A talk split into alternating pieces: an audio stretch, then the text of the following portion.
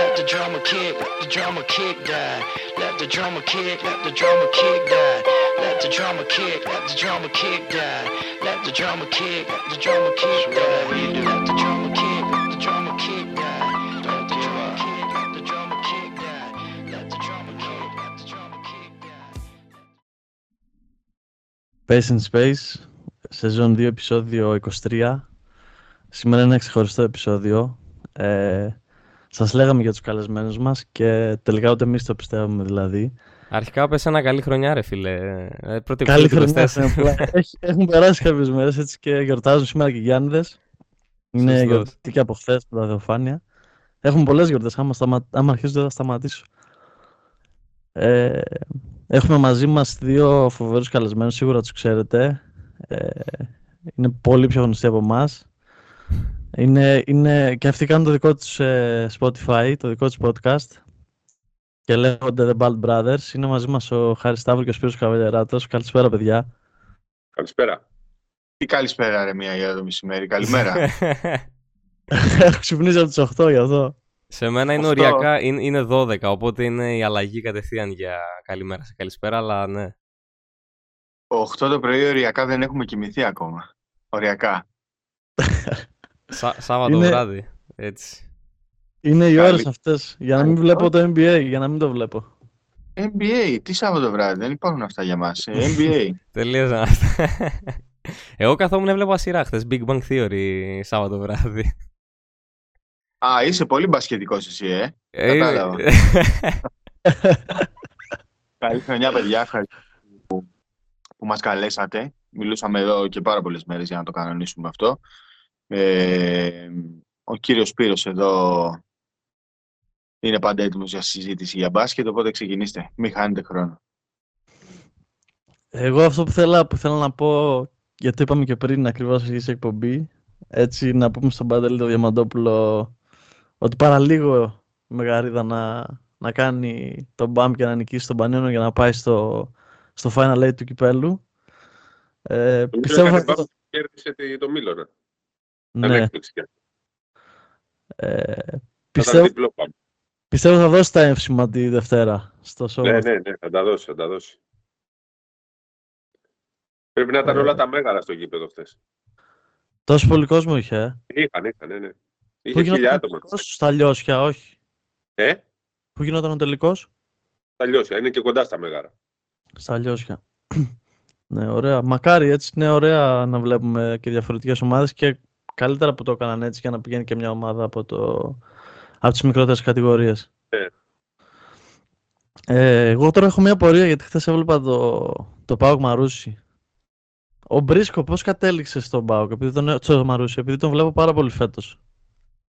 Δηλαδή έχει, έχει, είναι παιγμένο στο NBA. Ο Μπρίσκο πώς κατέληξε στο Μαρούσι, ε;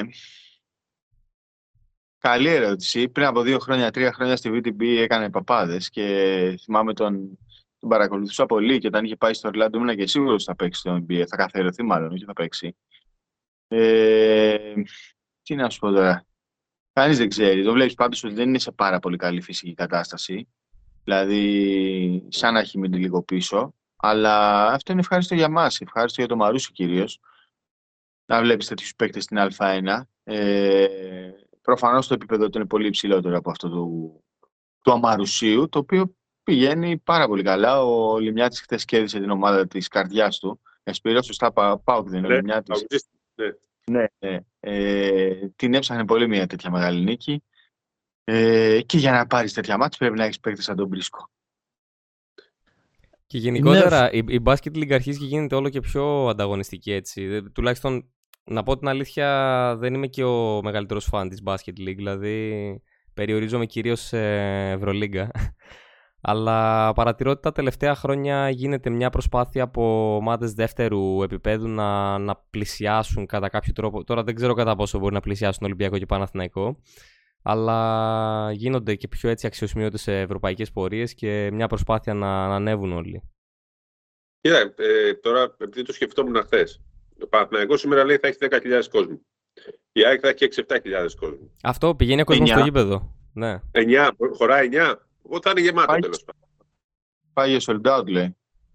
Ο Άρης έχει πάντα 5. Και βλέπουμε λοιπόν ο Ολυμπιακός τότε στο μάτι με τον Άρη που ήταν ε, παραμονή πρωτοχρονιάς και 5.000. Βλέπουμε ότι ξαναγυρίζει ο κόσμος στο Basket League. Είναι σημαντικό. Όπως και χθες τώρα στο, στο Πανιόνιος με Καρέδα, μου πεις 2-2.500 κόσμος. Δεν είναι πάρα πολλοί κόσμος, αλλά για ένα μάτσο ουσιαστικά ε, ε, Elite League δεν είναι λίγος. Και αν μάλιστα στην Αθήνα λίγο το φοβόνται το γήπεδο αυτό να πάνε, δεν το ξέρουν πάρα πολλοί κόσμοι, νομίζω θα είχε και παραπάνω. Όπως βλέπετε, γυρνάει ο κόσμος και ο ΠΑΠ με την ε, ε, Τόφας είχε 6.000. Ε, αρχίζει και αποκτά ενδιαφέρον πλην Ολυμπιακού Παναθηναϊκού που βλέπουμε και ο Ολυμπιακός Παναθηναϊκός τι κάνουν. Έτσι, sold out όλα τα παιχνίδια τους είναι στην Ευρωλίγα. Γυρνάει ο κόσμος και, έχουμε, και έχουμε και άλλες αφορμές με την εθνική. Θα τα πούμε αυτά στη συνέχεια. Αλλά η Basket League αποκτά ενδιαφέρον κυρίως γιατί έχουν μπει περισσότερα χρήματα πλέον. Ακριβώς. Έπρεπε κάποια στιγμή να γίνουν αυτές οι επενδύσεις. Και όχι μόνο για να φτάσουν πιο κοντά στον Παναθηναϊκό και στον Ολυμπιακό, αλλά και για να ε, βελτιώσουν και την εικόνα τους οι ίδιες οι ομάδες. Και στη Καρδίτσα δεν το έχω δει το ματς, είχε 2.000, δεν είχε; Πόσο είχε χαρεί. Είχε, ναι, Έτσι φαινόταν από την τηλεόραση, ότι είχε αρκετό κόσμο. Είχε και αυτό που συζητάμε πάντα με τον Σπύρο, είναι ότι πρέπει να ανεβαίνουν στην Α1 ομάδες που έχουν κάτι να προσφέρουν. Βλέπεις ότι το Μαρούσι, ας πούμε, έχει κάνει πολύ μεγάλα λάθη στο παρελθόν, αλλά τώρα γυρίζει σε πολύ καλή κατάσταση. Είναι πολύ οργανωμένο. Ε, ανακοινώνει συνέχεια καινούργια πράγματα. Προχθές ανακοίνωσε ότι ε, δέχεται βιογραφικά για να φτιάξει τμήμα σκάουτινγκ, για παράδειγμα. Ε, δεν το βλέπεις πολύ συχνά να συμβαίνει αυτό. Οπότε καταλαβαίνεις ότι ε, επιστρέφουν σιγά σιγά ομάδες που έχουν μάθει από τα λάθη του παρελθόντος και δεν γυρίζουν για να είναι πυροτεχνήματα, γυρίζουν για να καθιερωθούν στην Α1 και να κάνουν και κάτι καλό. Ε, γι' αυτό λέμε και με το Σπύρο συνέχεια στο podcast ότι θέλουμε να δούμε τον Ηρακλή, θέλουμε να δούμε τον Πανιόνιο, αλλά δεν θέλουμε να τους δούμε όπως ήταν τα προηγούμενα χρόνια που γύριζαν και έλεγαν πάμε να βγάλουμε τη χρονιά. Ε, όχι, όχι σαν κομπάρσι ας πούμε. Αλλά ειδικά ο Πανιόνιος είναι, τόσο, είναι πολύ και οργανωμένος και έχει ανθρώπους παράγοντες. Δεν υπάρχει τέτοια περίπτωση. Ο Ηρακλής προσπαθεί και αυτός, κάτι γίνεται καλύτερο. Αλλά ο Πανιόνιος αν γυρίσει θα είναι σε πάρα πολύ ψηλό επίπεδο. Το γήπεδο είναι το πρόβλημά του. Εκεί να δούμε τι, πότε θα λυθεί. Η διοίκηση του ναι. Ηρακλή άλλαξε, δεν άλλαξε, δεν μπήκε. Ε, ναι, άλλαξε. Και αυτές είναι οι πρώτες ενδείξει. Γι' αυτό γίνονται και οι μεταγραφές. Και σταθερότητα χρειάζεται; Το Πανιόνιος συνέχισε τη σταθερότητα δύο χρόνια. Ναι, εντάξει. Καλά τώρα πήγε και ο Λικογιάννη με τον Κίκα. Είναι εντάξει, για άλλη ομάδα. Θα μπορούσε να δει και Α1 δηλαδή. Και ο Βεργίνη. Και ο Καλαμανάκης. Αυτοί οι ναι. δύο πέρσι, ο Γκίκας και ο Καλαμανάκης παίζανε στα παράθυρα εναντίον της Λετωνίας. Ακριβώς. Ναι, ναι, ναι. Είναι παίκτες ε, εθνικής ήταν. Του ε, έχουν. Είναι, είναι, είναι πολύ, είναι πολύ ε, έτσι, ελπιδοφόρο αυτό, όλο αυτό που συμβαίνει και μακάρι να συνεχίσουν ε, ε να, να, να εξελίσσονται. Για τον Άρη, γιατί και ο Άρης κάνει φοβερή δουλειά. Και έχει ναι, τον κόσμο. Και εγώ επειδή καμιά φορά ήμουν Θεσσαλονίκη πεταγόμουν να βλέπω λίγο, όχι φέτος, πέρσι είχα πάει να δω, ε, αλλά πάλι με καστρίτη προπονητή και είχαμε φέρει και σε ένα επεισόδιο τον, τον, το Strength and Conditioning Coach του Κολοσσού Ρόδου, τον κύριο Δοξάκη, ο οποίος μας έλεγε, γιατί είχε δουλέψει στον Άρη με τον Καστρίτη και μας έλεγε με πόση ένταση και με πόση ζωντάνια γίνονται οι προπονήσεις. Και, δουλεύει, και πώς δουλεύει ο κότσου Καστρίτης. Τι είναι στην Πάτρα ρε παιδιά, τώρα βλέπω στην τηλεόραση. Πνιγήκανε. Που λέει στον πύργο και στην Πάτρα. Πω, πω. Από βροχές τι; Ναι, ναι. Αλήθεια. Δεν ξέρω, έφυγα από την Ελλάδα εγώ με, με πολύ καλό καιρό γενικά. Οπότε... Καλά, χθες μας έρθει μια πεντάλεπτη βροχή, κοντέψαμε να πνιγούμε. Όποιο ήταν έξω. Ωραία. τόσο πολύ και εδώ, έτσι λίγο, αλλά όχι τόσο. Ε, χάρη θέλω τα φώτα σου πριν πάμε Ευρωλίκα και Εθνική. Ε, ο Σάσα έχει πάλι ένα DMP, σωστά; Ε, αρκετά μαζεμένα τώρα στα τελευταία Ναι, γι' αυτό, γι' αυτό ήθελα να...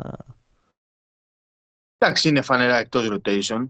Ε, δεν τον υπολογίζει αυτή τη στιγμή. Ε, τώρα το Σακραμέντο μου θυμίζει αυτές τις ομάδες βόλη ξέρεις, που ξεκινάνε τη χρονιά, έχουν δύο-τρεις παίκτες εκτός, μετά στη διάρκεια της χρονιάς βγάζουν δύο άλλους ε, εκτός. Εντάξει, είναι πολύ άβολη κατάσταση για το Σάσα. Τα έχουμε πει και, και με το Σπύρο, τα, τα λέμε συνεχώς μάλλον το δικό μας. Ε, δεν ξέρω πώς μπορεί να στρώσει η κατάσταση. Πρέπει να περιμένουμε να δούμε αν θα υπάρξει κάποιο trade που θα ανοίξει λίγο χώρο στο, το rotation των Τώρα στα κοντά δεν είναι αυτή η περίοδος για το, για το trade. Ε, μέχρι τις 8 Φλεβάρι. Είναι, στις 8 Φλεβάρι εκπνέει η διορία των ανταλλαγών. Ε, να δούμε αν θα, αν θα φύγει και ο Σάσα, αν θα μπει δηλαδή, σε κάποιο πακέτο ανταλλαγών για να, να κουμπώσουν τα νούμερα μεταξύ τους. Είναι πολύ φιλικό το συμβόλαιο το 7 εκατομμύρια, τα 6,3 φέτος τέλος πάντων. Ε, είναι πολύ ρευστή η κατάσταση, αλλά σίγουρα είναι και πολύ άβολη όλη αυτή η φάση. Έβγαλαν στο σφυρίδα Ντέβιον Μίτσελ, Χάρισον Μπάνς και ακόμη έναν για να κυνηγήσουν Σιάκαμ θέλουν. Θεωρητικά έχουν βγάλει τώρα τρεις παίκτες στο trading block, αλλά δεν νομίζω ότι ο Barnes και ο Ντέβιον Μίτσελ έχουν ιδιαίτερη αξία στην αγορά. Αν κάποιος έχει αξία, έχει Χέρτερ, αλλά και πάλι δεν νομίζω ότι είναι πάρα πολύ ψηλή και ο Σιάκαμ δεν θα πάει στο Σακραμέντο για, για αυτούς τους παίκτες. Αν ο Σιάκαμ φύγει από το Toronto, θα πάει είτε, είτε στο Golden State που έχει ανταλλάγματα να δώσει, είτε σε κάποια Ιντίανα, είτε σε, σε κάποια ομάδα που θα έχει ε, πραγματικά καλούς νεαρούς. Ο Μπάρν, ας πούμε, τώρα δεν έχει κάποια αξία. Ναι. Ε, δίνω take πρώτη εδώ, δίνω Moody για και Κουμίγκα για Σιάκαμ. Πιστεύω και λόγω της δυσαρέσκειας του Κέρ. Εκεί, ναι. που έχει γίνει τις τελευταίες μέρες. Ε, είπε ωραία τα ο Κέρ, επειδή ο Κουμίγκα τώρα ξέρεις γκρινιάζει που δεν παίζει και αυτά. Λέει ότι και εγώ 15 χρόνια γκρίνιαζα για τον χρόνο συμμετοχής μου. Αλλά εδώ σου λέει πήρα τα δαχτυλίδια που έπρεπε και όλοι με θυμούνται για αυτό το λόγο. Εντάξει, θα δούμε. Είναι πολύ ρευστή κατάσταση και στο Golden State. Σε πάρα πολλές ομάδες είναι ρευστή κατάσταση. Δηλαδή, βλέπεις ότι οι Μπακς ας πούμε, παίζουν άθλιο μπάσκετ. Άθλιο. Δηλαδή, ξενυχτάμε και λέμε ε, τι βλέπουμε κάθε βράδυ. Τι βλέπουμε κάθε βράδυ. Κάρι, ε, υπάρχει άλλη ομάδα που παίζει όμως καλά; Εκτός; Η Timberwolves είναι καλή. Τίποτα υπερδύναμη. Η ναι, είναι καλή. Το Denver είναι κλασικά καλό. Καλό, αλλά κάτι σύντε. Υπάρχουν ομάδες που παίζουν okay, καλό μπάσκετ, δηλαδή κάτσε να τι δεις η Μινεσότα ή ο Κλαχώμα. Ναι. Δεν βλέπω τίποτα πολύ έτσι. Ο Κλαχώμα έφαγε πόσο έφαγε. 20 πόντους έκανε 20 πόντους όλο το μάτς προχθές. Θέλω να πω, δεν έχει καμία πολύ καλή να πεις ότι είναι το, το τρένο φέτος. Αυτό δεν είναι και θέμα το ότι είμαστε στη regular season ακόμα. Δεν ξέρω ε, ναι, εννοείται προφανώς. Αλλά. Δεν ήταν ε, από την αρχή. Το Σακραμέντο δεν ήταν. Από την αρχή. Υπήρχαν ομάδες πέρσι. Celtics ήταν. Ναι. Τι τρέχει με τον Λίλαρντ, ενώ τα στατιστικά του δεν είναι τόσο άσχημα τα ποσοστά του; Ε, σαν... Άσχημα είναι, ειδικά τώρα στα τελευταία μάτς. Είναι ε, θέλω να πω, σουτάρει, σουτάρει με, με 35% τρίποντο που είναι ok. Ε, έχει πάνω από 50% στα, στα δίποντα αλλά φαίνεται σαν να μην, σαν να μην είναι αυτός που ήταν. Όχι, δεν είναι σίγουρα αυτός που ήταν. Εγώ έχω απογοητευτεί πάρα πολύ τα, το τελευταίο διάστημα στα τελευταία μάτς, γιατί ενώ συνήθως ε, το Δεκέμβρη αρχίζει και παίζει καλά, ε, και όντως ήταν καλός ε, στη διάρκεια του Δεκεμβρίου. Ε, έχει πέσει πάρα πολύ. Δεν βλέπω καμία διάθεση από εκείνον καλά στην άμυνα, δεν το συζητάμε, είναι ίσως χειρότερος παίκτης στο NBA. Αυτό που βλέπουμε δηλαδή στα τελευταία παιχνίδια είναι πώς να το επικώς άθλιο. Δεν ξέρω ποια μπορεί να είναι η χειρότερη λέξη από το άθλιο. Ε, εντάξει. Όποιος μας ακούει ξέρει τη γνώμη μου για τον Λίλαρντ και για την ανταλλαγή του με το Holiday. Ε, έχει δρόμο η σεζόν, OK, okay, αλλά δεν μπορώ να σκεφτώ πόσο αυτό το πράγμα μπορεί να στρώσει. Δηλαδή και προπονητή να αλλάξουν, που λέει ο λόγος, ή και προπονητή να αλλάξουν. Δεν νομίζω ότι αυτό το πράγμα που έχουν φτιάξει μπορεί εύκολα να στρώσει. Εγώ ένα, ένα, ένα σχόλιο που θέλω να... Βασικά, μίλα Σπύρο, μίλα. Όχι, αν, οι δηλώσεις του Γιάννη έχουν να κάνουν με την άμυνα, έχουν να κάνουν με τον Λίλαρντ, θέλω να ρωτήσω. Ε, και με τον Λίλαρντ. Μπίσλεϊ είναι ξεκάθαρο ότι τον Μπίσλεϊ χθες δεν τον έβαλε στο δεύτερο μέρος. Ε, γιατί είχε πολλά παράπονα στην άμυνα. Ε, δεν είναι θέμα Λίλαρ, δεν είναι θέμα Μπίσλι, δεν είναι θέμα Γιάννη. Είναι ομαδικό, είναι δομικό το θέμα. Είναι, δομ, δομ, είναι λάθος χτισμένη αυτή η ομάδα. Δηλαδή, μια ομάδα που είχε το Holiday και τον ε, Grayson Allen στο 1-2, δεν τους πέραγε κανένας. Πήρε έναν αμυντικογενή προπονητή και έβαλε δύο από τους χειρότερους ε, αμυντικούς σε όλο το NBA στο, στο 1-2. Ε, καμία, καμία, δηλαδή, καμία συνοχή, καμία λογική, καμία, δεν ξέρω τι να πω. Ε, και τον Darwin Ham ας πούμε, να απολύσουν οι Lakers και να γυρίσει ο Darwin Ham στο Milwaukee που τον αγαπούν, έχουν καλές σχέσεις μαζί του και αυτά, δεν, δεν πάω να βρω έναν τρόπο να, να αλλάξει την εικόνα αυτής της ομάδας με το, με το, με το υλικό που έχει αυτή τη στιγμή, έτσι. Πιστεύω ότι και οι δύο προπονητές και ο Γκρίφιν, καταρχάς για μένα το λάθος ξεκινάει από τον Γκρίφιν που, ε, που ήρθε. Δεν τον, δεν τον έχω σε εκτίμηση εγώ προσωπικά, αλλά και εγώ δεν είμαι, δεν είμαι δηλαδή ε, αυτός που θα κρίνει ποιος θα πάει πού και τι.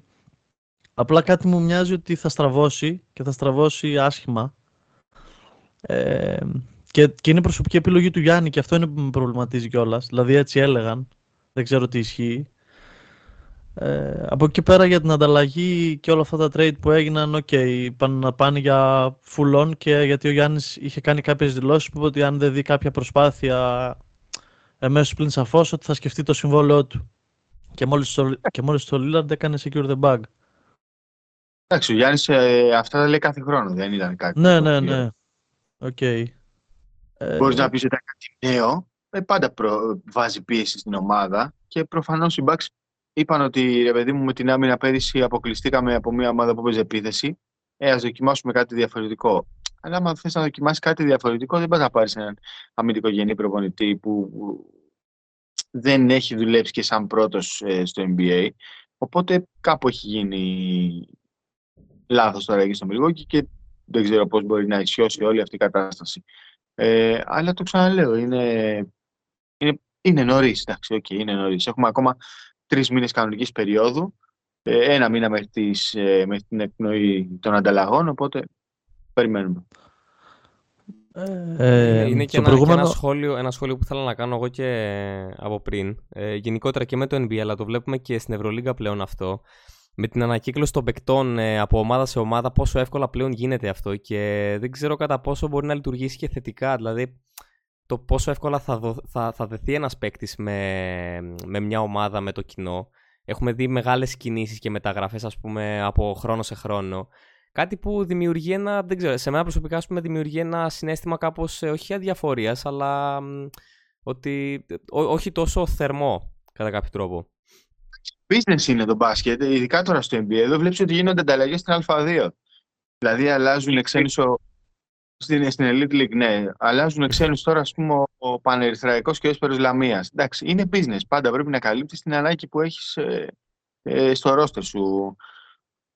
Και, Ένα, και υπάρχει, και το, υπάρχει και αυτό που η, η, πίεση και από τον κόσμο ότι ξέρεις, πρέπει, πρέπει να υπάρξει αποτέλεσμα άμεσα εφόσον γίνονται ξέρω εγώ, οι απαραίτητες Αυτό είναι πιο πολύ στην Ευρώπη. Δεν είναι τόσο στο NBA. Στο NBA είναι και στο NBA και δυστυχώς ο κόσμος ε, αυτό που λέει ας πούμε, ο Σπύρος πάντα ότι θέλει πάντα μεταγραφές. Μπορεί να πηγαίνει η ομάδα σου τρένο, ο κόσμος ψοφάει για μεταγραφές. Δηλαδή αυτό συμβαίνει και στο NBA. Θέλουν ανταλλαγές, θέλουν νέα πρόσωπα.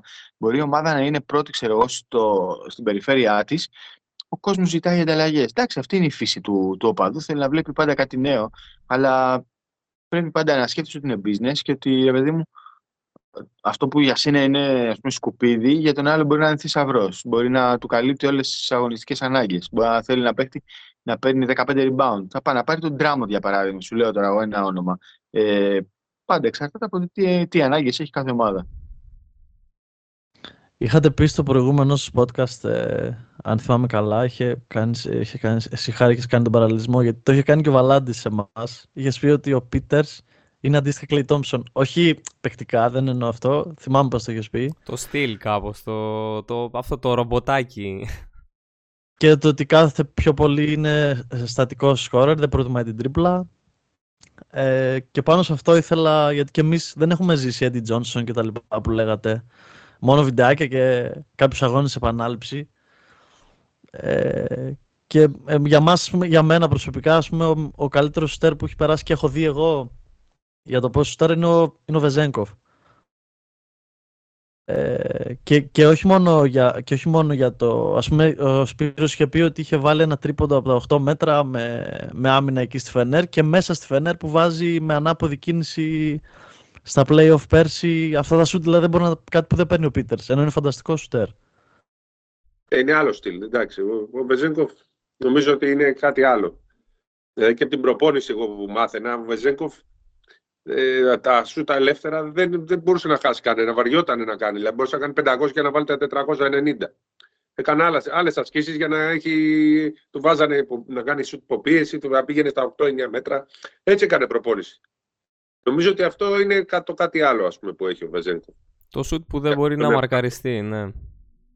Ναι, ναι. Και αυτό κι άρχισε να σουτάρει. Ξέρετε, ο Βεζέγκο πριν 3-4 χρόνια τον αφήνανε να σουτάρει δεν τον υπολόγιζε κανείς. Σιγά σιγά άρχισε και σιγά σιγά τον κυνηγάγανε και στην τουαλέτα που λέμε.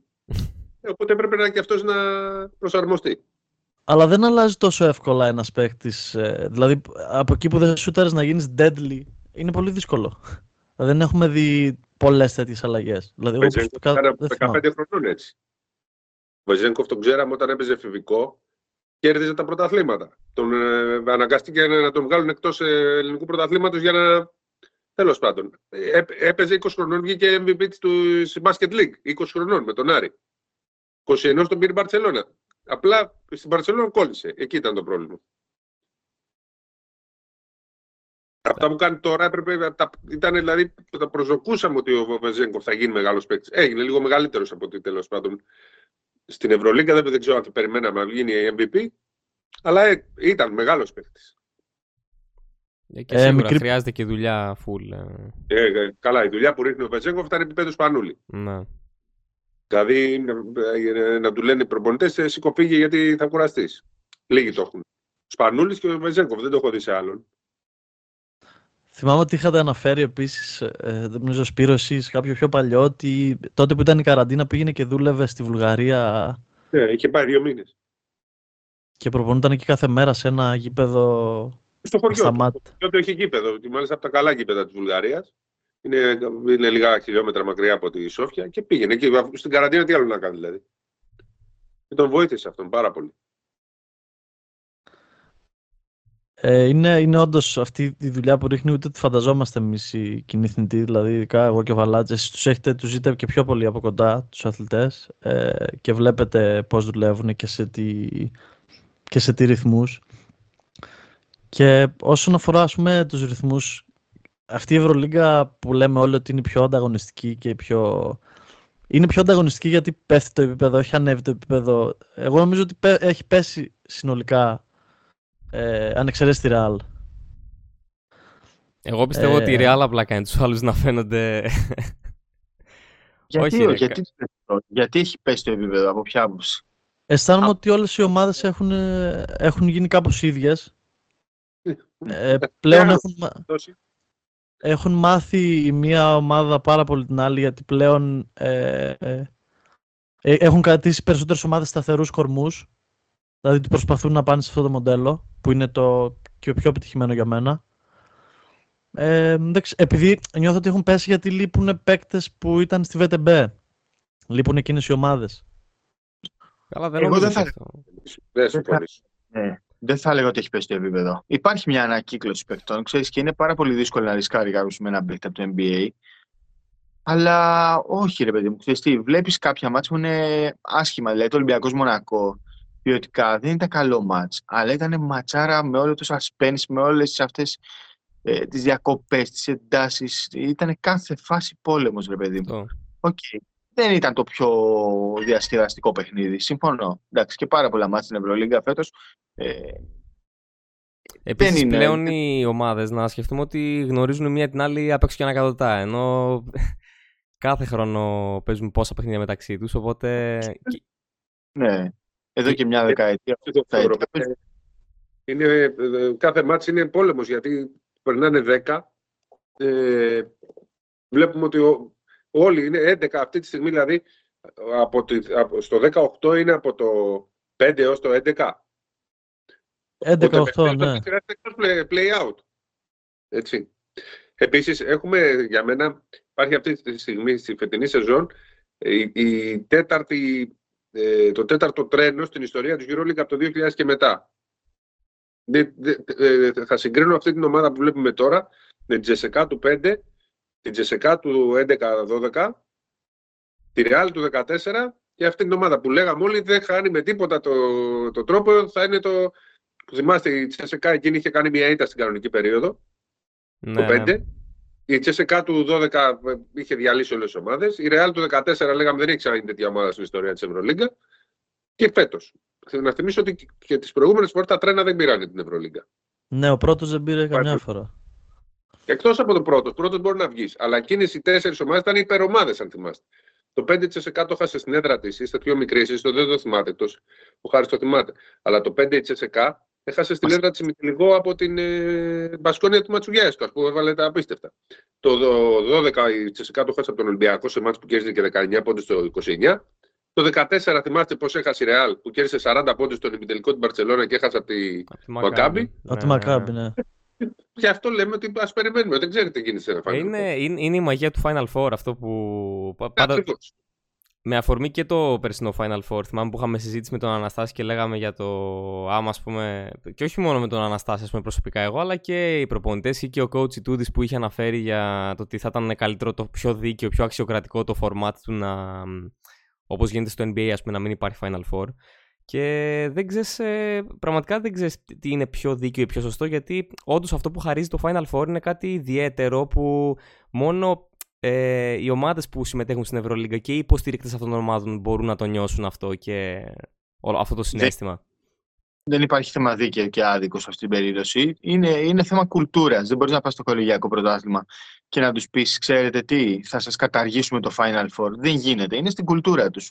Είναι, α- αυτό γίνεται πάντα. Οκ, Ναι, ναι. καταλαβαίνω και τον coach του και αυτούς που λένε ότι ε, οι καλές ομάδες πρέπει να έχουν περισσότερες ευκαιρίες.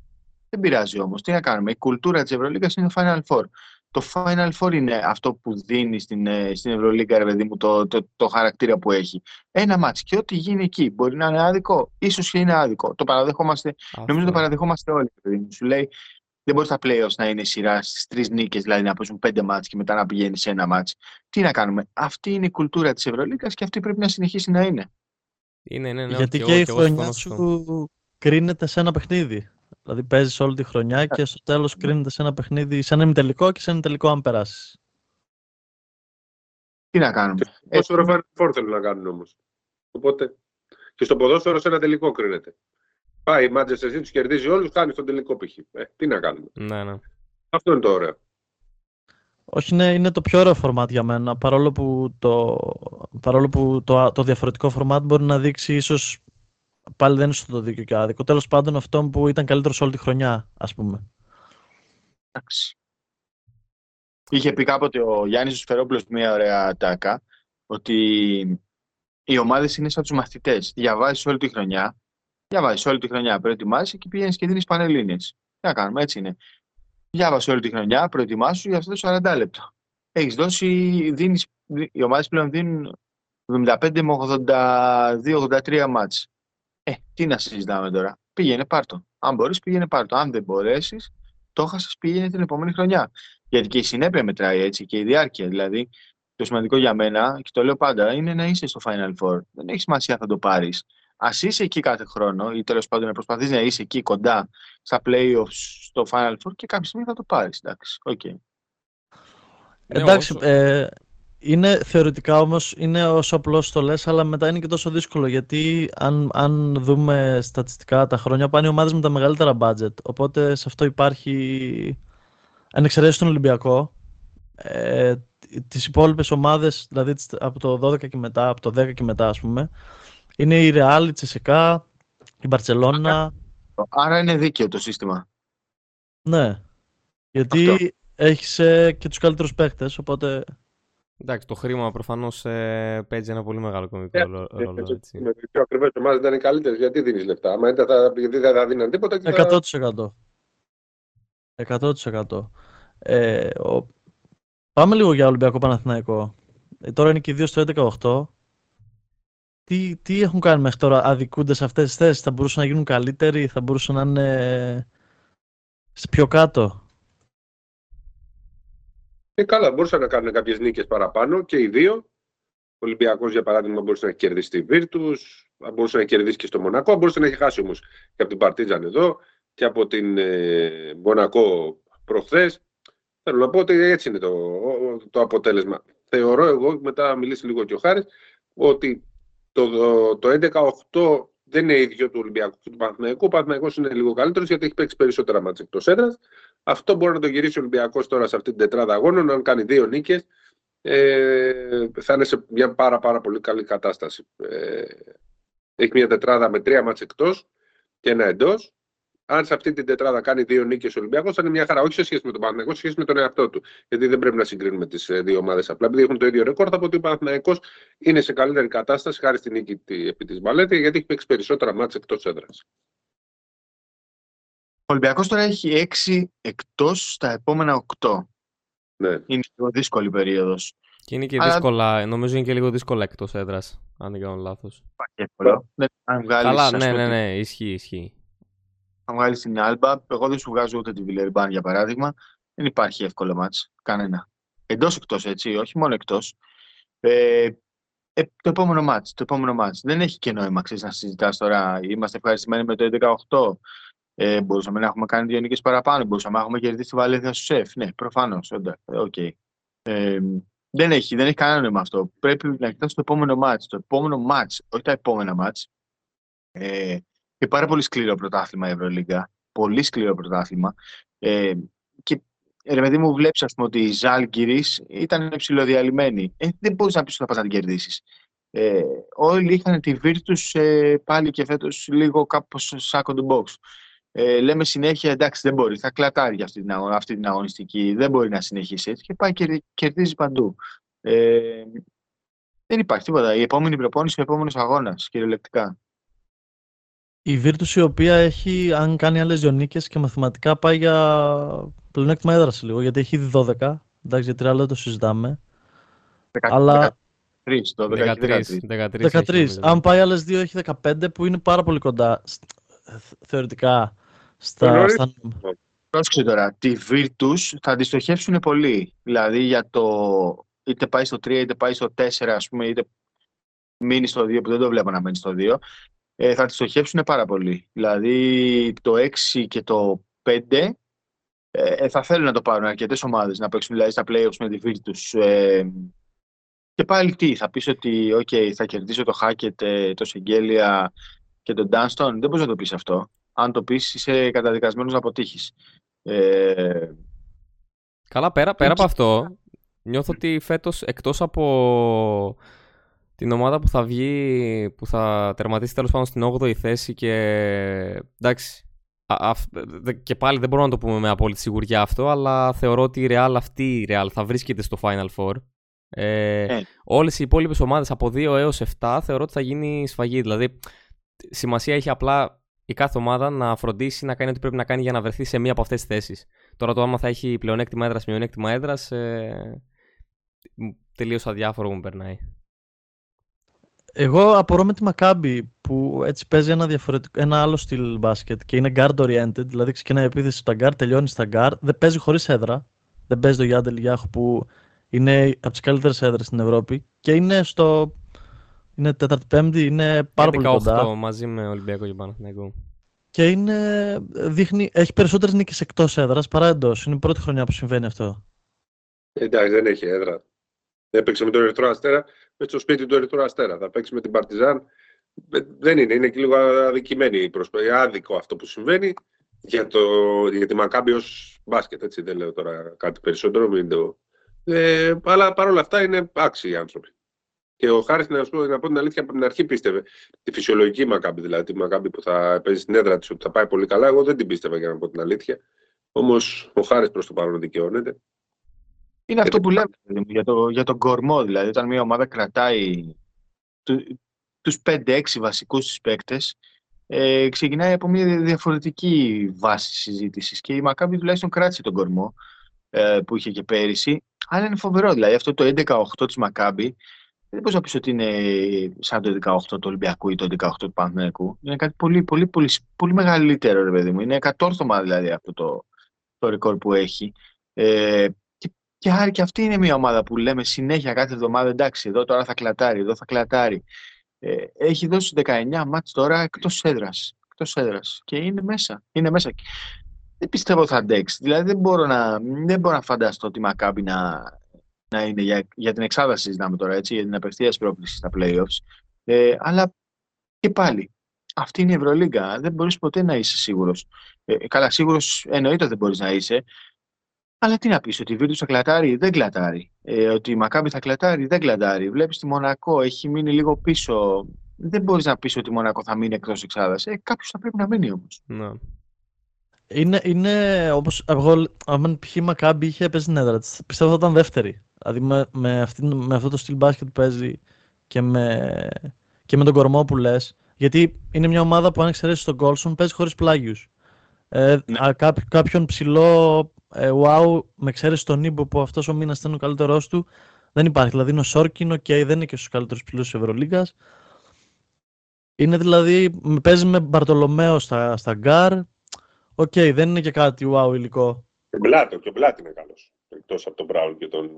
Και ο Μπλατ είναι καλός, αλλά δεν είναι στους 20 καλύτερους της ε, της Ευρωλίγκα στα γκαρντ αυτή τη στιγμή. Είναι ο Μπόλντγουιν και ο Μπράουν. Ναι, 100%. 100%. Εγώ... Ο Μπλατ είναι κακό. OK, okay, αλλά απλά παίζει, είναι, είναι από τις ομάδες που εμένα πούμε, αυτό το στυλ που παίζεις μόνο με γκαρντ είναι, ε, είναι δύσκολο να πετύχεις στην Ευρωλίγα που έχουν όλοι καλούς ψηλούς και καλούς, καλά playmaker. Είναι πάρα πολύ δύσκολο. Αυτό που έχει κάνει ο Κάτα. Κοίτα, τον Κάτας τον ισοπεδώσαμε στην Ελλάδα. Το λέω ισοπεδώσαμε για να μην πω συγκεκριμένα ας πούμε, τι έχει συμβεί.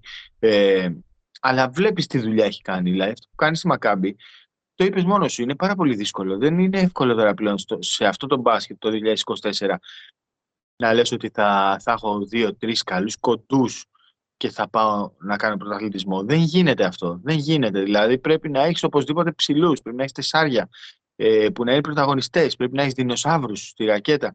Και δεν έχει τίποτα από όλα αυτά η Μακάμπη. Έχει όμως καλούς κοντούς ε, και OK, okay, για το Λορέντζο Μπράουν, ρε παιδί μου, και αν έχουμε πει πράγματα τα τελευταία χρόνια, ε, αποδεικνύει ότι το παιδί είναι elite. Δηλαδή, ε, τι, το απέδειξε με την Ισπανία. Μπήκε σε ένα περιβάλλον στο οποίο ήταν άγνωστος μεταξύ αγνώστων και πήγε μια ομάδα στην κορυφή της Ευρώπης. Αυτός πήρε το Ευρωμπάσκετ. Δεν το πήρε κανένας Πάντσο, κανένας Μπίλι, κανένας.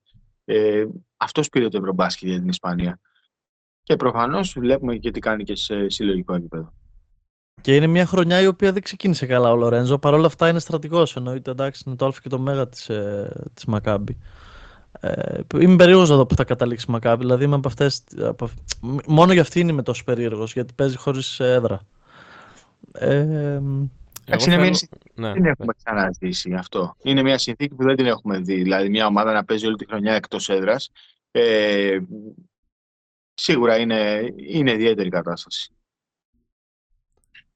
Εγώ θέλω να αναφερθούμε λίγο και, και σε Παναθηναϊκό γιατί είναι καλώς κακός είναι μια τελείως καινούργια ομάδα. Δεν ξέρω το, το πώς το σκεφτόμασταν, το πώς το βλέπαμε από την αρχή του καλοκαιριού. Το μόνο που μπορούσαμε να υποθέσουμε είναι ότι okay, χτίζεται ομάδα, ε, ρίχνονται αρκετά λεφτά από τον, ε, από τον Γιανακόπουλο.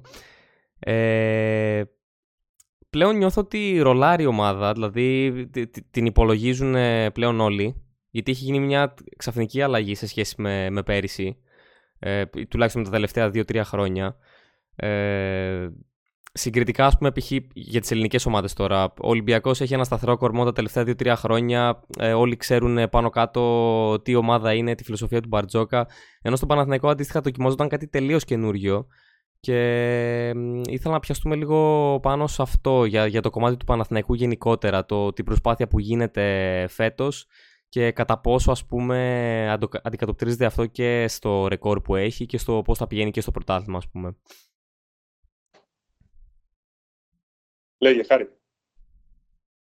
Δεν βλέπω κάτι από τον Παναθηναϊκό που δεν το περίμενα. Ε, είναι αυτό που λέγαμε προηγουμένως. Ό,τι πληρώνεις, παίρνεις. Άμα βάλεις λεφτά, θα πάρεις καλούς παίκτες, θα πάρεις καλό προπονητή, θα δημιουργήσεις μια, ένα περιβάλλον στο οποίο θα μπορούν όλοι να είναι ευχαριστημένοι και να βλέπουν τον μπάσκετ ε, ή να μην ασχολείται με τίποτα άλλο.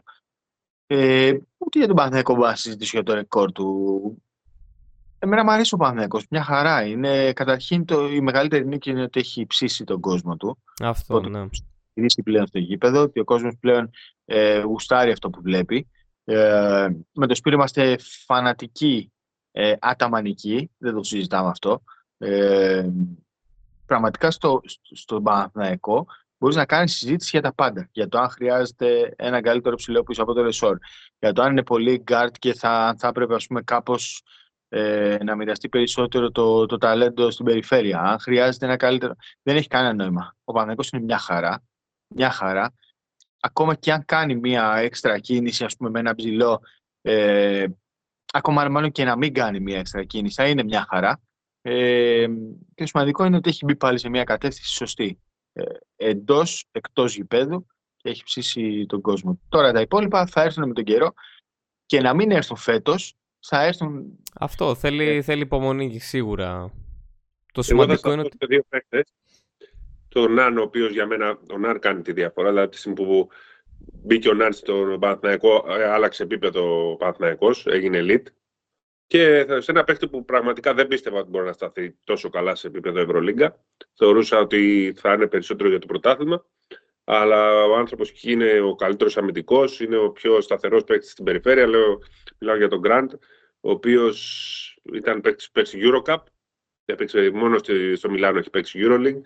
Αλλά αυτός νομίζω είναι ο πιο σταθερός και ο πιο σημαντικός παίκτης στην περιφέρεια του Παναθηναϊκού. Εκεί στεκόμαι εγώ στην μεταγραφή Ναν που ήταν καθοριστική στο Γκραντ και γενικά σε αυτό που παρουσιάζει ο Παναθηναϊκός στο ΑΚΑ, στο, σε όλη αυτή τη διαδικασία που είναι στο πρότυπο του NBA και είναι ένας λόγος που ακόμα και σήμερα που μιλάμε, σήμερα που γράφουμε, ε, θα πάνε 10.000 άνθρωποι στο, για να δουν πρωτάθλημα Basket League. Πηγαίνεις και περνάς καλά στο ΑΚΑ. Είναι, είναι σημαντικό. Λέγαμε πριν για τον κόσμο. Ε, είναι και πολύ σημαντικό και αυτό, ότι και ο Ολυμπιακός και ο Παναθηναϊκός πλέον έχουν αρχίσει να, να βελτιώνουν τα γήπεδά τους. Γιατί το γήπεδο, εντάξει, ok η ομάδα και ο προπονητής και οι παίχτες, αλλά και το γήπεδο είναι προϊόν, έτσι. Δηλαδή ο κόσμος που πηγαίνει να δει την ομάδα του, ε, θέλει να είναι σε ένα, σε ένα ωραίο περιβάλλον. Δεν θέλει να, ούτε να κάθεται σε βρώμικα καθίσματα ε, παρατημένα, ούτε θέλει να είναι μες στο κρύο ή μες στη ζέστη. Ε, και ο Ολυμπιακός και ο Παναθηναϊκός και οι δύο ομάδες έχουν ε, αρχίσει και κοιτάνε σοβαρά το θέμα του γηπέδου. Φτάσαμε στο 2024 για να βελτιωθεί αυτή η κατάσταση και νομίζω ότι θα βελτιωθεί πολύ περισσότερο τα επόμενα χρόνια. Μακάρι Επιτέλους το, έπρεπε, το αυτό, έπρεπε αυτό να γίνει. Ε, δεν, είναι μόνο, δεν είναι μόνο οι παίχτες που βρίσκονται σε οποιαδήποτε συνθήκη, είναι και ο κόσμος που στηρίζει και δίνει πάρα πολύ μεγάλα έσοδα. Όταν έχεις sold out 30 παιχνίδια τη σεζόν από 12.000 είναι κάποια εκατομμύρια. Ε. Ε, και συμφωνώ με τον Σπύρο ότι οι δύο παίκτες που ξεχωρίζουν είναι ο Ναν και ο, και ο Γκραντ. Και ο Γκραντ εδώ όταν ήρθε τον έκραζαν όλος ο πλανήτης. Δηλαδή Ολυμπιακή Παναθηναϊκή. Αλλά δεν τον έκραζαν, απλά δεν θεωρούσαν ότι. Τελειωμένος. Το θεωρούσαν τελειωμένο, έτσι εγώ διάβαζα. Τελειωμένος από πού, δεν είναι κάποιος που είναι γέρο. Λέγαμε ότι δεν είναι για αυτό το επίπεδο. Κυρίως ναι. γιατί ήταν ένας που δεν έπαιζε άμυνα στην καριέρα του. Και δεν είχε καλό τρίποντο. Και τα, αυτά τα δύο στοιχεία τα έχει παρουσιάσει και τα δύο πολύ καλά. Είναι για μένα ο καλύτερος αμυντικός αυτή τη στιγμή στην Ευρωλίγα. Δηλαδή, ε, αν εξαιρέσεις τα τελευταία πέντε παιχνίδια του Φαλ που, που κυριαρχεί και στις αλλαγές και στις τάπε και σε blocks, ε, νομίζω ο Grant σε συνέπεια αυτή τη στιγμή είναι ο καλύτερος. Ε, για το πώς παίζει on ball. Και εγώ θα ήθελα να ρωτήσω δύο πράγματα για τη διαχείριση σχετικά των δύο προπονητών που είναι elite και οι δύο, και Μπαρτζόκας και Αταμάν. Και είμαι και εγώ αταμανικός πάρα πολύ. Δηλαδή θέλω να ακούω δηλώσεις, θέλω να ακούω και τον, και τον Μπαρτζόκα. Είναι όλα να πάρω popcorn και να τα βλέπω. Ε, η, η, διαχείριση του Βιλντόζα και του Μπραζντέικις. Πιο πολύ του Μπραζντέικις που θα με προβληματίσει και με προβληματίζει, που ακόμα εντάξει είναι πολύ νωρίς. Αλλά και του Βιλντόζα από τον Αταμάν. Να πω εγώ. Να πω εγώ για τον Βιλντόζα ότι έχει πέσει σε μια περίπτωση που υπάρχουν πάρα πολλά γκαρντ και αδικείται λίγο από το χρόνο συμμετοχής του. Το απέδειξε με την ε, Βαλένθια. Θέλει και αυτός το χρόνο του να παίζει στην αρχή και μετά να μην ξαναμπαίνει. Εντάξει, συμβαίνουν αυτά στις ομάδες. Τα τράβηξε και ο Κάναν πέρσι. Θυμάστε, έμπαινε και τον ξεχνάγαμε και έχει δείξει ο άνθρωπος φέτος και πέρσι στον τελικό ότι πρέπει να τελειώνει τα μάτς.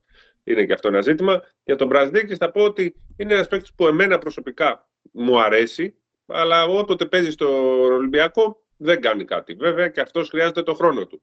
Πρέπει να μείνει στο παρκέ αρκετή ώρα. Αλλά αν μείνει στο παρκέ αρκετή ώρα και δεν κάνει τίποτα, θα χάσει ο Ολυμπιακός.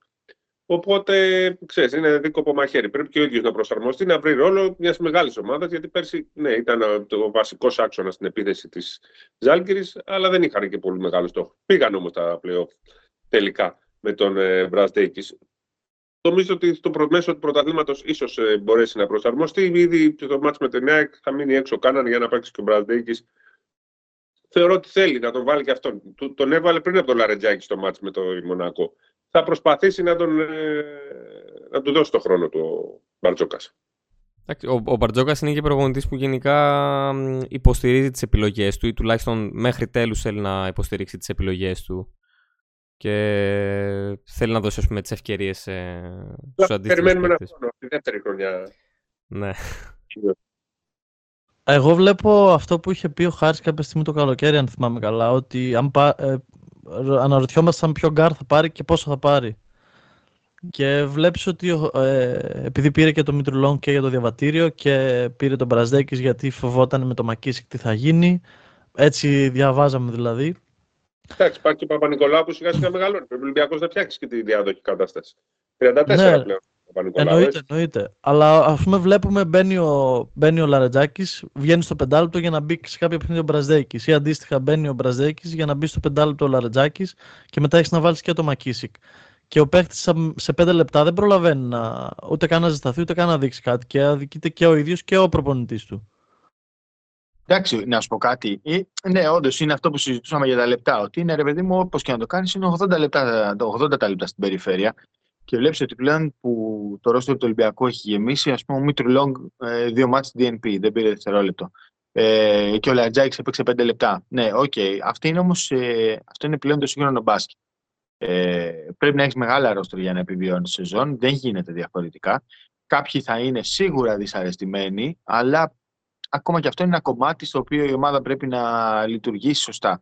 Ε, είτε είναι ο Λαρετζάκης δυσαρεστημένος, είτε είναι ο Μπραζδέκη δυσαρεστημένος, πάνω απ' όλα πρέπει να είναι η ομάδα και πρέπει να το καταλαβαίνουν και αυτοί οι αθλητές. Τώρα, αν ο Μπραζδέκη ήθελε να παίζει 30 λεπτά και να είναι η πρώτη επιλογή ε, της Ζάλγκη, όπως ήταν πέρυσι στη σειρά με την Παρσελώνα, για παράδειγμα, ε, κακώς ήρθε στον Ολυμπιακό. Ε, οπότε εκεί πάμε στο κομμάτι το πνευματικό. Εκεί χρειάζεται πνευματική δουλειά και για τον παίκτη ε, και από τον παίχτη μάλλον για τον εαυτό του και από την ομάδα προς τον παίχτη. Ε, ο Μπαρτσόκας τώρα προσπαθεί λίγο πολύ όλους να τους υποστηρίξει. Δηλαδή, βλέπεις ότι και το Σίγμα στο μάτς με την Άλμπα τον έβαλε γιατί ήξερε ότι μετά δεν θα τον έχει. Δεν θα του δώσει χρόνο στη διαβολοβεμάδα, δεν θα μπορεί να το χρησιμοποιήσει το μάτς με την ΑΕΚ. Ε, του είπε μπες, ας πούμε, και πάρε τα λεπτά σου εδώ. Ε, αλλά αυτή, αυτή είναι πλέον η Ευρωλίγκα. Ε, εγώ ήμουνα Όπως το είπατε, από αυτούς που έλεγαν, παιδί μου, ότι χρειάζεται ένα λίγο πιο κοντό ρόστερ, ούτως ώστε να είναι όλοι ευχαριστημένοι. Ε, δεν γίνεται πλέον αυτό. Και το παραδέχομαι. Και το πρωτάθλημα, μην το ξεχνάμε. Σήμερα, δηλαδή, που παίζει ο Ολυμπιακός ε, με, τον, ε, με την ΑΕΚ, θα πρέπει να παίξει ο Λαρετζάκης πολύ, οι υπόλοιποι πολύ. Γιατί ο Ολυμπιακός έχει δύο με διαβολοβδομάδα. ΑΕΚ, που είναι από τα πιο δύσκολα παιχνίδια πρωτάθληματος, διαβολοβδομάδα. Πρωτάθλημα. Δεν αντέχουν. Δεν, δεν γίνεται να μην ε, παίζουν όλοι και αν είσαι ένα είσαι δυσαρεστημένος, τρεις μέρες δεν θα φτάσει. Θα είναι κάποιος άλλος. Με την έννοια ότι υπάρχει χρόνος για όλους και μάτς για όλους. 80 μάτς είναι πλέον. 100%. 100%. Εγώ συμφωνώ σε, σε αυτά που λέτε ότι έτσι είναι πλέον το σύγχρονο μπάσκετ και πρέπει να έχεις όντως μεγάλο ρόστερ. Απλά κάποιοι παίχτες που π.χ. τώρα ο Βιλντόζα και ο Μπραζέκης, ο Βιλντόζα πιο πολύ, ε, έχουν και μεγάλα συμβόλαια και, έχουν, και ας πούμε για τον Μπραζέκης πληρώθηκε και buyout. Ε, και δεν ξέρω αυτά πώς λειτουργούν σε μια ομάδα που, ας πούμε, ο Ολυμπιακός που δεν θέλει να δίνει και τα μεγάλα συμβόλαια, προτιμάει να πηγαίνει με διαφορετικούς στυλ παίκτες. Ε, δύσκολα πληρώνει buyout. Από αυτή την άποψη, εγώ αναρωτήθηκα. Γιατί και εγώ... αυτό, αυτό τι σχέση έχει με το πόσο θα παίζει; Το πλήρωσε. Δεν, δεν πλήρωσε και κάνα δισεκατομμύριο. 500 χιλιάρικα πλήρωσε. Άμα το διαιρέσει για τρία χρόνια είναι 150 τη χρονιά παραπάνω. 160. Δεν είναι και τίποτα τρομερό. Ναι, ok. Okay. Απλά δεν το, έχω, δεν το έχω συνηθίσει να γίνει στον Ολυμπιακό καμία χρονιά. Γι' αυτό έτσι το αναφέρω και σαν ε, απορία και σαν. Ε, δεν σημαίνει ότι επειδή πλήρω το θα πρέπει να παίζει 40 λεπτά; 100%. Ναι, ναι, ναι. ναι. Ε, πάμε λίγο στη συνεντεύξη του coach Μπαρτζόκα για το έτσι που κάνανε χαμό λίγο. Και μιλάω για να τις διαβάσω ξεκάθαρα να πούμε ποιες είναι. Ε, έχω απέχθεια για τη λέξη ηγέτης, δεν ξέρω τι σημαίνει ηγέτης. Ναι, αλλά Στα... να πούμε και την ερώτηση. Δεν το είπε έτσι. Το ρωτήθηκε. Λένε λοιπόν, λέει η ερώτηση. Ε, ο Ολυμπιακός λένε ότι δεν έχει ηγέτη για τα τελευταία λεπτά, αλλά στα δύο τελευταία παιχνίδια το κέρδισε το μάτι στα τελευταία λεπτά. Μία ήταν ο Γκος, μία ήταν ο Μακίση και ο Κάναν κλπ. Τι έχεις να πεις για αυτό το πράγμα; Αυτή είναι η ερώτηση. Γιατί άμα δεν ακούσουμε την ερώτηση, δεν θα ακούσουμε την ε, απάντηση. Δεν μπορούμε να σχολιάσουμε. Και εκεί λέει, έχω την απέχθεια στη λέξη ηγέτης με τον τρόπο που το χρησιμοποιούμε στην Ελλάδα. Ηγέτης δεν είναι αυτός που εγώ κεντρικός, δεν είναι αυτός που ε, τον ενδιαφέρει ο εαυτός του. Ηγέτης είναι αυτός που το κάνει για την ομάδα. Ηγετικό ήταν αυτό που κάνει ο Κάναν, ας πούμε, που ε, πήρε το πικερόν, την έδωσε στον Πίτερς. Ηγετικό είναι αυτό που κάνει ο Πίτερς. Διαβάζει τη φάση και τη δίνει στο Μακίσικ.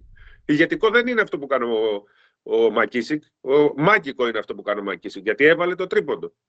Για να ξεχωρίσουμε την ηγέτης. Ηγέτης δεν είναι ο παίκτης τη Μπασκόνια που βάλει το τελευταίο σουτ. Γιατί σε όλα τα μάτια δεν είναι τίποτα ιδιαίτερο. Απλά δύο φορές πήρε το τελευταίο σου και το έβαλε. Ούτε ο Μονέκη. Ο Μονέκη ήταν ο χειρότερος αμυντικός της ε, Μπασκόνια. Όλοι ο ελεύθερος έμενε ο Ναν. Γιατί στα rotation χανόταν. Αλλά ο τύπος στην επίθεση ήταν καλός. Δεν είναι ηγέτης. Έτσι. Είναι όμως καλοί παίχτες. Μπορούν να βάλουν το τελευταίο σουτ. Κάπως έτσι να το προσδιορίσουμε. Χάρη. Sorry τώρα που. Ναι, ναι, όχι, ε, συμφωνώ. Συμφωνώ. Δεν, είναι, ε, δεν έχω κάτι να προσθέσω. Δηλαδή, ε, για τον Μπαρτζόκα, ε, για τη φιλοσοφία μάλλον του Μπαρτζόκα, ε, οι παίκτες σαν το Σάσα, σαν το Πίτερς, σαν τον Κάνααν, αυτοί ταιριάζουν. Γι' αυτό επιμένω ότι, ρε παιδί μου, ο Μάικ Τζέιμ δεν θεωρώ ότι ταιριάζει στον Ολυμπιακό. Ε, ο Μπαρτζόκας θα σου πει ότι κάθε καλός παίκτης ταιριάζει σε κάθε ομάδα. Ε, κάθε παίκτης που έχει ταλέντο. Εγώ δεν πιστεύω ότι ταιριάζει. Ε, από εκεί πέρα είναι τόσο μεγάλη συζήτηση για τον ηγέτη. Δηλαδή, ξέρεις τώρα, ο, ο καθένας θα την πιάσει αυτή την κουβέντα από τη μεριά που τον, ε, το, το συμφέρει. Δηλαδή, βγήκαν τώρα όλοι και έλεγαν ότι έκραξε το Σπανούλι. Βγήκαν άλλοι, είπαν ότι έκραξε το Σλούκα. Βγήκαν άλλοι και έβρισκα, ε, έψαχναν ε, παλιές του δηλώσεις περί ηγετών. Δεν έχει ξέρεις τώρα και, και πολύ νόημα. Δηλαδή, κράτα αυτό που είπε εκείνη τη στιγμή. Ε, και μην προσπαθείς να, να βρεις κάτι διαφορετικό από αυτό το νόημα. Στο NBA λένε ότι δεν είναι ηγέτης ο, ο Λεμπρόν γιατί λέει το τελευταίο σουτ το έδωσε στον Irving. Άρα δεν είναι ηγέτης, δεν πήρε το, το σουτ.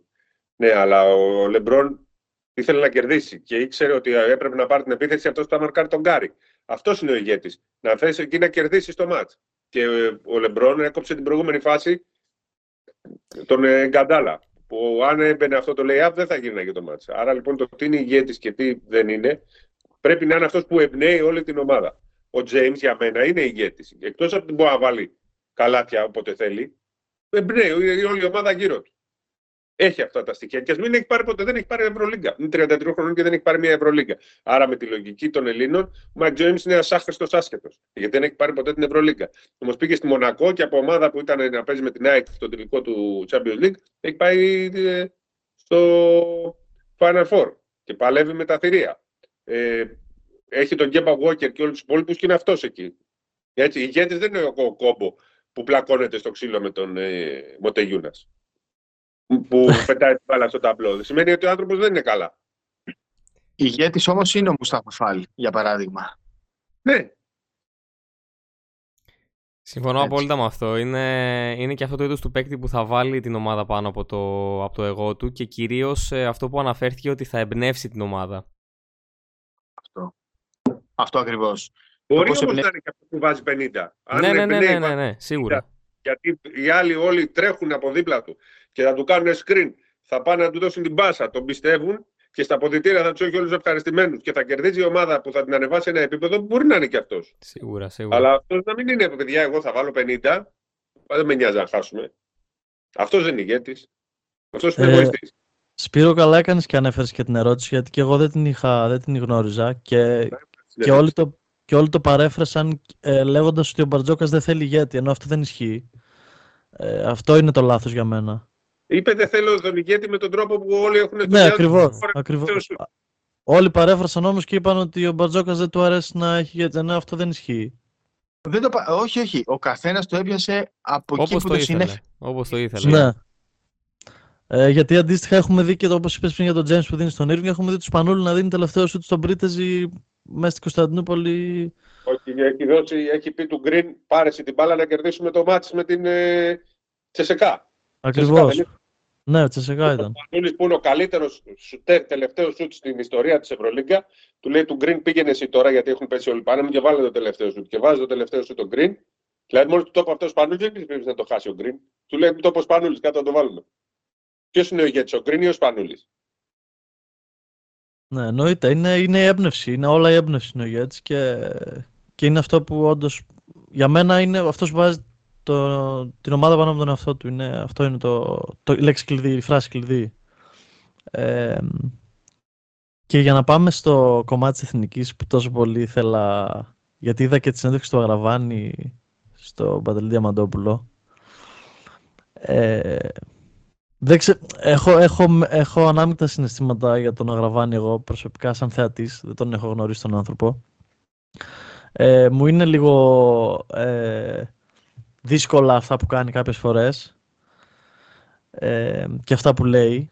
Όμως το πιο, το πιο βασικά ήταν αυτά που είπε για την εθνική και ήθελα να, έτσι, να κάνω μια ανασκόπηση.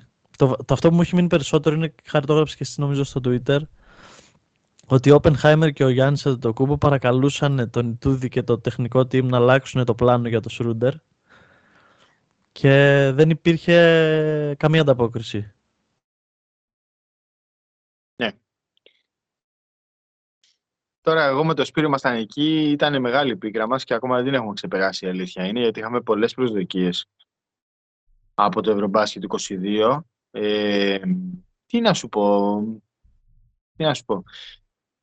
Τα έχουμε συζητήσει πολλές φορές, τα έχουμε αναλύσει, έχουμε προσπαθήσει να βρούμε τι έφτεξε. Ε, το σημαντικότερο πάντα είναι να ξέρεις τι έκανες λάθος για να μην το, να μην το επαναλάβεις. Στα πάντα. Ε, φοβάμαι και πιστεύω ότι μετά από εκείνη την αποτυχία δεν έγινε η αυτοκριτική που θα έπρεπε. Ε, αυτά που είπε ο Αγραβάνης που και για μένα είναι πολύ δύσκολα κάποιες στιγμές αυτά που κάνει ο συγκεκριμένος μπασκετμπολίστας ε, να τα αποδεχθώ. Αυτά που είπε όμως ε, είναι αλήθειες, είναι πράγματα που συνέβησαν. Ε, και ο Γιάννης και ο Οπενχάιμερ πράγματι ήξεραν πώς να αντιμετωπίσουν τον Dennis από το NBA. Ε, 100% ο τρόπος με τον οποίο τον αντιμετώπισε η Εθνική ήταν λάθος. Ε, έχω κράτησα και μία άλλη ατάκα, ότι υπήρχε τόση σιγουριά που είχαν ετοιμάσει και βίντεο για την, ε, για την αναμέτρηση με την Ισπανία. Είναι γενικώ μια υπόθεση που μας πονάει ακόμα. Δηλαδή, αν είχαμε κερδίσει τη Γερμανία, νομίζω ότι θα το είχαμε πάρει κιόλας στο Βερολίνο το Ευρωμπάσκετ. Ε, ήταν μια τεράστια χαμένη ευκαιρία για το ελληνικό μπάσκετ αυτό το, αυτό το παιχνίδι. Ε, πήγαν πάρα πολλά πράγματα στραβά και στη διάρκεια του τουρνουά και στη διάρκεια εκείνης της βραδιάς και, και μετά τις ε, μέρες που ακολούθησαν.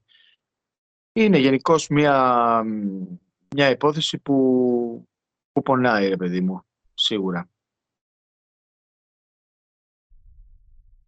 Εγώ θέλω να πω κάτι, είπε όλα ο Χάρης. Είναι... Πίσω τώρα. Πάμε μπροστά. Τώρα έχουμε... Εγώ θέλω να ρωτήσω, όλοι οι προπονητές, ρε παιδί μου, είναι πολύ πιστοί στο πλάνο τους και πολύ δύσκολα αλλάζουν και όχι ξέρω κέφαλ να το πω, δεν θέλω να το πω, δεν είναι σωστή λέξη. Ξέρω κέφαλ. στο μάτς βέβαια, έτσι. Ναι, αυτό, αυτό είναι εμένα που με... Δηλαδή βλέπεις ότι το μάτς ε, πάει να αλλάξει. Πώς είναι τόσο έξυπνοι άνθρωποι ε, και τόσο γνώστες του επαγγέλματος το χρόνια, πάρα πολλά χρόνια στον Πάο και ειδικά elite όπως είναι ο coach Τούδης ε, να υπήρχε ας πούμε τόσο κλειστό μυαλός να το πω, τόσο επίμονος καθ' όλη τη διάρκεια, όχι μόνο πριν το παιχνίδι δηλαδή πριν το παιχνίδι και okay, έχεις ένα πλάνο και λες ότι αυτό, σε αυτό θα πάω ό,τι και να γίνει και μετά όταν βλέπεις το μάτς πάει διαφορετικά πώς γίνει να μην αλλάζουν; Είμαι πολύ περίεργος σε αυτό Νομίζω ότι μας μπέρδεψε πολύ που προηγηθήκαμε και πιστέψαμε ότι είναι καλό το πλάνο αυτό το, αυτό το σου του Σλούκα εκεί από το κέντρο άλλαξε όλο το. ενώ, ενώ δεν, ήμασταν, δεν ήμασταν καλοί. Δύο-τρει φάσεις στο τέλος του πρώτου μέρους μας φέρανε μπροστά και λέμε Α, πολύ καλό το πλάνο μας. Και ξεκινάει το δεύτερο και μείναμε 10 πόντους πίσω σε δύο λεπτά. Και μετά, αντίο. Μετά κατρακύλα. Ναι. Ok, okay, ε, τώρα έχουμε Βασίλη Σπανούλη, προπονητή.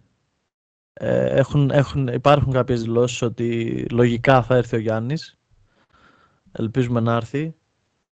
Θα κάνει αυτός ό,τι μπορεί, το, ξέ, το ξέρουμε, το έχει δείξει. Ε, ο άνθρωπος έχει αδικηθεί πάρα πολύ, αλλά αυτό είναι μια μεγάλη συζήτηση που, που δεν χρειάζεται τώρα να την ανοίξουμε γιατί θα, θα τραβήξει άλλες δύο ώρες με τη αδικία. Από τους Έλληνες οπαδούς που λένε ότι έκανε ότι έκανε, ότι έκανε διάφορα και ότι δεν θέλει να έρθει στην εθνική. Τέλος πάντων. Εντάξει, εντάξει, μην ασχολείσαι, μην ασχολείσαι. Ναι, ακριβώς. Ε, πιστεύω ότι τώρα θα είναι καλύτερα τα πράγματα γιατί πήρε και το προολυμπιακό τουρνουά στο ΣΕΦ. Και πότε είναι αυτό, 2 με 7 Ιουλίου, Ιουνίου.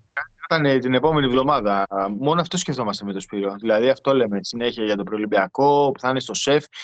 Να πω ότι και το μάτς με την Τσεχία θα γίνει στο ΣΕΦ, τα προγραμματικά του Ευρωμπάσκετ 2025. Ε, Γενικώς, ξέρεις πάντα μια αλλαγή προπονητή δημιουργεί μια ανυπομονησία. Ε, εντάξει, είναι ένα νέο ξεκίνημα. Δεν θα έχει πολλά νέα πρόσωπα η εθνική. Αλλά είναι εθνική, ρε παιδί. Πάντα μετράς αντίστροφα για να, για να την ε, υποστηρίξεις. Γιατί και εμείς την υποστηρίζουμε. Δηλαδή το λέμε ανοιχτά προφανώς δεν είναι και ένας σύλλογος που θα δυσκολευτούμε να πούμε ότι θα είμαστε ε, μαζί του. Και εμείς ο παδί της εθνικής είμαστε. Ε, μακάρι να πάνε όλα καλά και, και με το Προολυμπιακό και γενικότερα να δείξουμε ένα πιο υγιές πρόσωπο από ό,τι υπήρχε και λέγανε ότι υπήρχε. Πιστεύω ότι με το Σπανούλη στο τιμόνι θα αλλάξουν αρκετά πράγματα παρόλο που θα έχουμε τα ίδια πρόσωπα όπως είπες.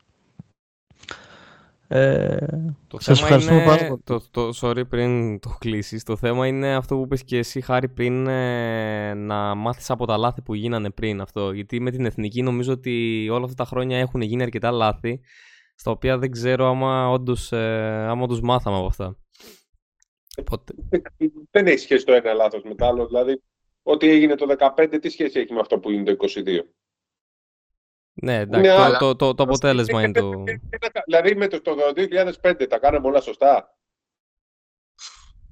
Χάναμε 10 πόντους σε δε- δε- 45 δευτερόλεπτα πριν από τη λήξη.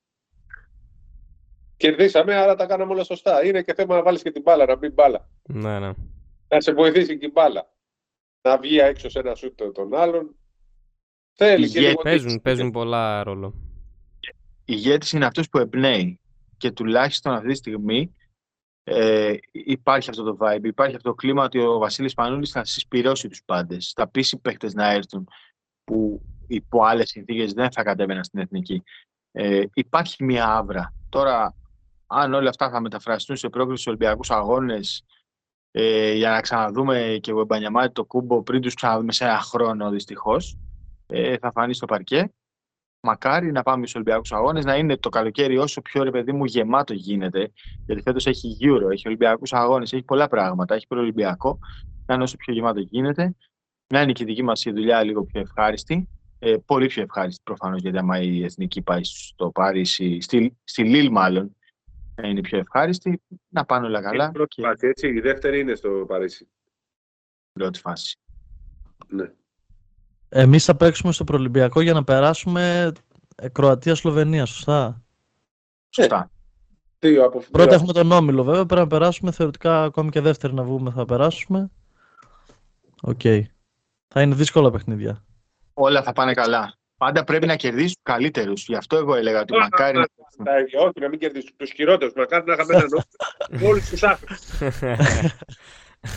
τα παιδιά που θα πάνε στο σεφ θα δούνε ή τέλος πάντων potentially θα δούνε αντιτοκούμπο εναντίον Ντόντσιτς. Μα με αυτό το θέαμα, δηλαδή θα δουν ένα μάτι στο Γιάννη με τον Ντόντσιτς, αυτό το θέμα θα το θυμούνται για 50 χρόνια στη ζωή τους, θα, θα το μνημονεύουν. Δηλαδή θα κερδίσει τον Ντόντσιτς, ρε παιδί μου. Δεν γίνεται να... είναι- Είναι τεράστιο, καταλαβαίνεις. Πρέπει να Θα φτιάχνεις... ήθελα πάντως να κερδίσουμε τον Μπογκντάνοβιτς και τον Χεζόνια και τον. Ε, ε, τέτοιο. Δηλαδή να τους κερδίσουν και να παίξουμε τελικό με αυτούς. Ναι, ναι, μακάρι, μακάρι. Ναι, οκ, εντάξει. Οκ, εννοείται, εννοείται.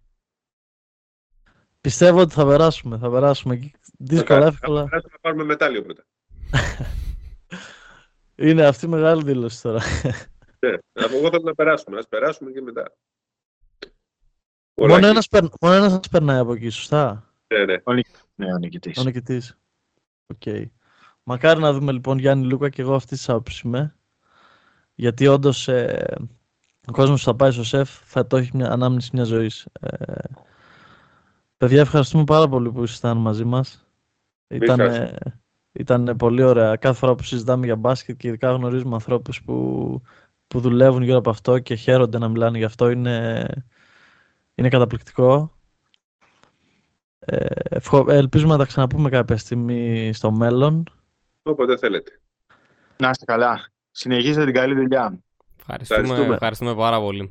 Ευχαριστούμε πάρα πολύ. Μας ακούτε στις πλατφόρμες του, του Spotify, στο Apple Podcast, μας βρίσκεται στο Twitter, μας βρίσκεται στο Instagram, στο Facebook. Ε, πατήστε τις αξιολογίες σας, μπείτε και στα παιδιά. Bald Brothers λέγονται, πατήστε τις αξιολογίες σας, κάντε τα, τα στεράκια σας, τα follow, τα subscribe. Ε, είναι πολύ καλή σε αυτό που κάνουν και καλή συνέχεια και σε εσάς.